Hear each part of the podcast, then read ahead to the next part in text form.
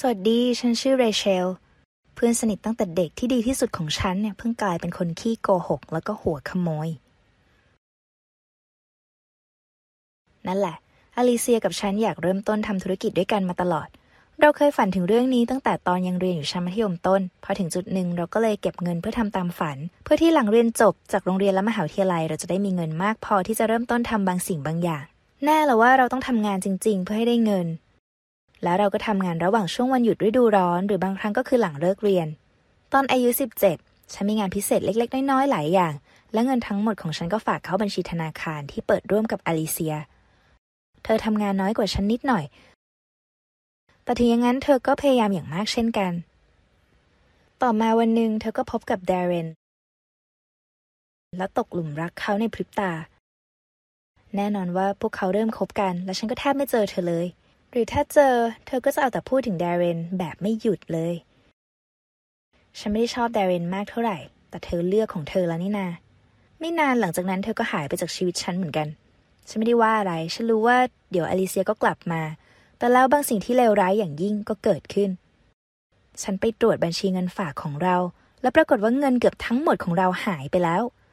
ฉันถึงกับตกตะลึง ฉันโทรหาธนาคารทันทีและถามว่ามีข้อผิดพลาดอะไรเกิดขึ้นหรือไม่ แต่ไม่เลย เงินฝากถูกถอนออกไปจริงๆ ไม่มีใครเข้าถึงบัญชีของเราได้นอกจากอลิเซีย ดังนั้นก็แน่แหละว่าฉันต้องไปประจันหน้าแล้วก็ถามเธอตรงๆ เธอทำทีเป็นไร้เดียงสาแล้วก็สับสน เหมือนไม่เข้าใจว่าเรื่องนี้เกิดขึ้นได้ยังไง และยังไม่ทันรู้เลยว่าเกิดอะไรขึ้นกับเงินของเราอะฉันโกรธเพราะมันเห็นอยู่ชัดๆเลยว่าเธอโกหก แล้วฉันก็ไม่มีทางเลือกอื่นนอกจากปล่อยเธอไปก่อน เพราะว่าฉันยังไม่มีหลักฐาน แต่นี้ก็ไม่ได้หมายความว่าฉันไม่สามารถค้นหาคำตอบด้วยตัวเองได้นะ ฉันเริ่มไล่ดูไปตามหน้า Facebook และ IG ของเธอเพื่อหาหลักฐาน บางทีเธออาจจะซื้ออะไรสักอย่างที่แพงมากแล้วก็โพสต์เล่าเรื่องนี้ แต่ในนั้นก็ไม่มีอะไรเลยอะ ดังนั้นฉันเลยไปดูที่หน้าของเดเรนแทน และแล้วฉันก็พบสิ่งที่กำลังตามหาอยู่แทบจะในทันที ฉันไม่ชอบเดเรนมาตั้งแต่ต้น และเนี่ยคือฟางเส้นสุดท้าย ปรากฏว่าเขาตัดสินใจจะลองเป็นบล็อกเกอร์ แล้วก็ถ่ายวิดีโอลงอย่างสม่ำเสมอเดเรนไม่ใช่คนมีเสน่ห์หรือตลกเลยอะวิดีโอของเขาจึงออกมาแย่มาก และแต่ละชิ้นมียอดไลค์บน YouTube สักสิบคนได้ แต่เรื่องตลกก็คือ วิดีโอพวกนั้นน่ะมีคุณภาพสูงมาก เหมือนมีกล้องระดับโปรราคาแพงและอุปกรณ์อัดวิดีโออื่น ๆ เลย ที่โรงเรียนฉันเรียกร้องขอคำตอบจากอลิเซีย และหลังจากโกหกไม่กี่คำในที่สุดเธอก็สารภาพดาเรนบอกว่าเขาป่วยหนักมาก และต้องการเงินไปรักษา แล้วเธอก็อยากช่วยเขามากจริงๆซะจนเอาเงินของเราไปให้เขาอะแต่ทั้งหมดเป็นเรื่องโกหก และเขาก็เอาเงินทั้งหมดไปซื้อข้าวของมาถ่ายวิดีโอ และสัญญาว่าเขาจะจ่ายคืนเธอทันทีที่เขาได้รับความนิยม และเริ่มทำเงินจาก YouTube ได้ เรื่องนี้แทบเป็นข้ออ้างลอยๆ เพราะก็นั่นแหละ เธอยังคบกับเขาอยู่นี่ แต่ณจุดเนี้ยฉันไม่อยากคุยอะไรกับเธออีกแล้วแล้วตัดสินใจมุ่งความสนใจไปที่ดาเรนแทน เขาเป็นคนที่ใช้โซเชียลมีเดียอย่างเปิดเผยมาก อย่างเรื่องที่เขาจะไปไหนในวิดีโอครั้งหน้า ดังนั้นฉันเลยหาสถานที่ที่เขาจะไปถ่ายวิดีโอชิ้นถัดไปพบได้ง่ายมาก ฉันไปยังสถานที่ที่เขาถ่าย และแค่ดูช่วงที่เขากับเพื่อนๆพยายามจะถ่ายวิดีโอแปลกๆชิ้นหนึ่งเหมือนพวกเขาพยายามจะแกล้งคนในวิดีโอนั้นนะแต่มันดูประหลาดสุดๆไปเลย เมื่อฉันทนดูความประหลาดนั้นไม่ได้อีกต่อไป ฉันก็เลยเดินตรงเข้าไปหาพวกเขา แล้วเอากล้องและทุกอย่างมาโดยไม่พูดอะไรสักคำแน่ล่ะ นี่มันหยาบคาย แต่ว่าฉันโกรธจัดทั้งกับเขาและอลิเซียซะจนฉันไม่แคร์อะไรเลยดเรนเข้ามาห้ามฉันแล้วก็เอาอุปกรณ์คืน เขาไม่เข้าใจว่าเกิดอะไรขึ้น ฉันก็เลยบอกเรื่องราวทั้งหมด เขาตะลึงไปเลย เขาไม่ได้โกหกเรื่องอาการป่วยอะไรทั้งนั้น ที่จริงแล้วอลิเซียใช้เงินเวลาออกไปข้างนอกกับเขาตลอดเวลา แล้วจากนั้นก็เอาเงินให้เขาไปซื้อกล้องกับข้าวของอื่นๆ แล้วก็ใช่เขาสัญญาว่าจะคืนเงินให้เธอเช่นกัน ฉันไม่รู้ว่าต้องตอบสนองยังไง แต่ฉันอยากได้ส่วนที่เป็นของฉัน ไม่ว่าจะเป็นกล้องหรือเงินนั่นดาเรนปฏิเสธทันทีแล้วบอกว่าอลิเซียเตือนฉันแล้วว่าเธอมันบ้า ฉันจะไม่โกหกแล้วนะว่าคำนี้น่าเจ็บปวดขนาดไหน เพราะอลิเซียกับฉันน่ะเป็นเพื่อนกันมาตั้งแต่เด็ก แต่ถึงอย่างนั้นฉันก็ไม่ยอมล้มเลิกความคิดที่เจ้าของที่เป็นของฉันคืนมาให้ได้หรอก โดยเหตุนี้ฉันจึงคิดแผนอันชันฉลาดขึ้นมาแผนหนึ่ง ฉันมีเพื่อนชื่อเจฟฟรีย์และเขาก็เป็นคนเสียงต่ำทำให้เสียงของเขาเนี่ยฟังดูโตกว่าอายุจริง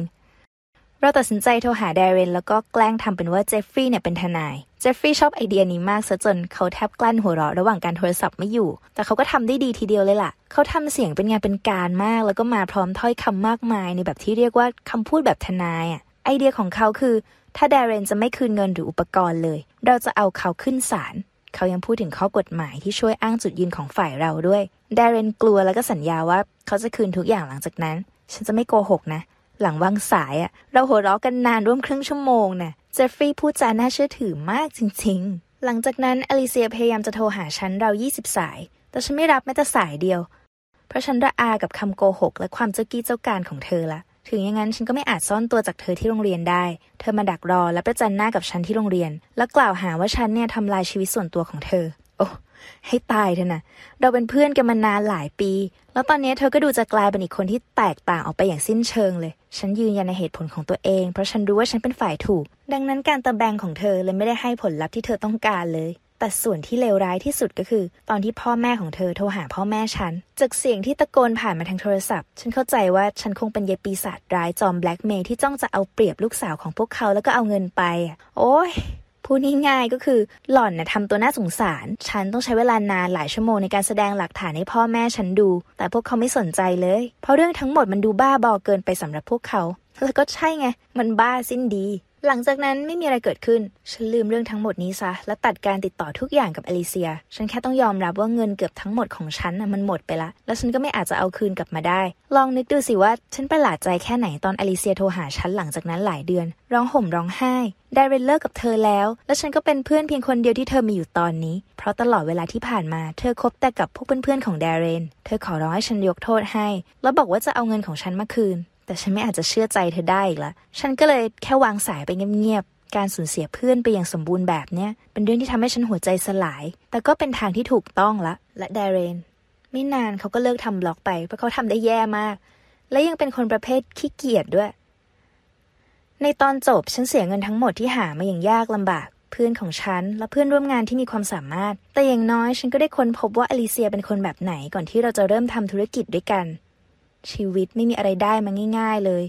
คุณต้องลงมือเพื่อให้ได้บางสิ่ง ฉันก็เลยเริ่มเก็บเงินใหม่อีกครั้ง แล้วหวังว่าฉันจะมีเงินเก็บมากพอเพื่อทำอะไรบางอย่างหลังเรียนจบมหาวิทยาลัย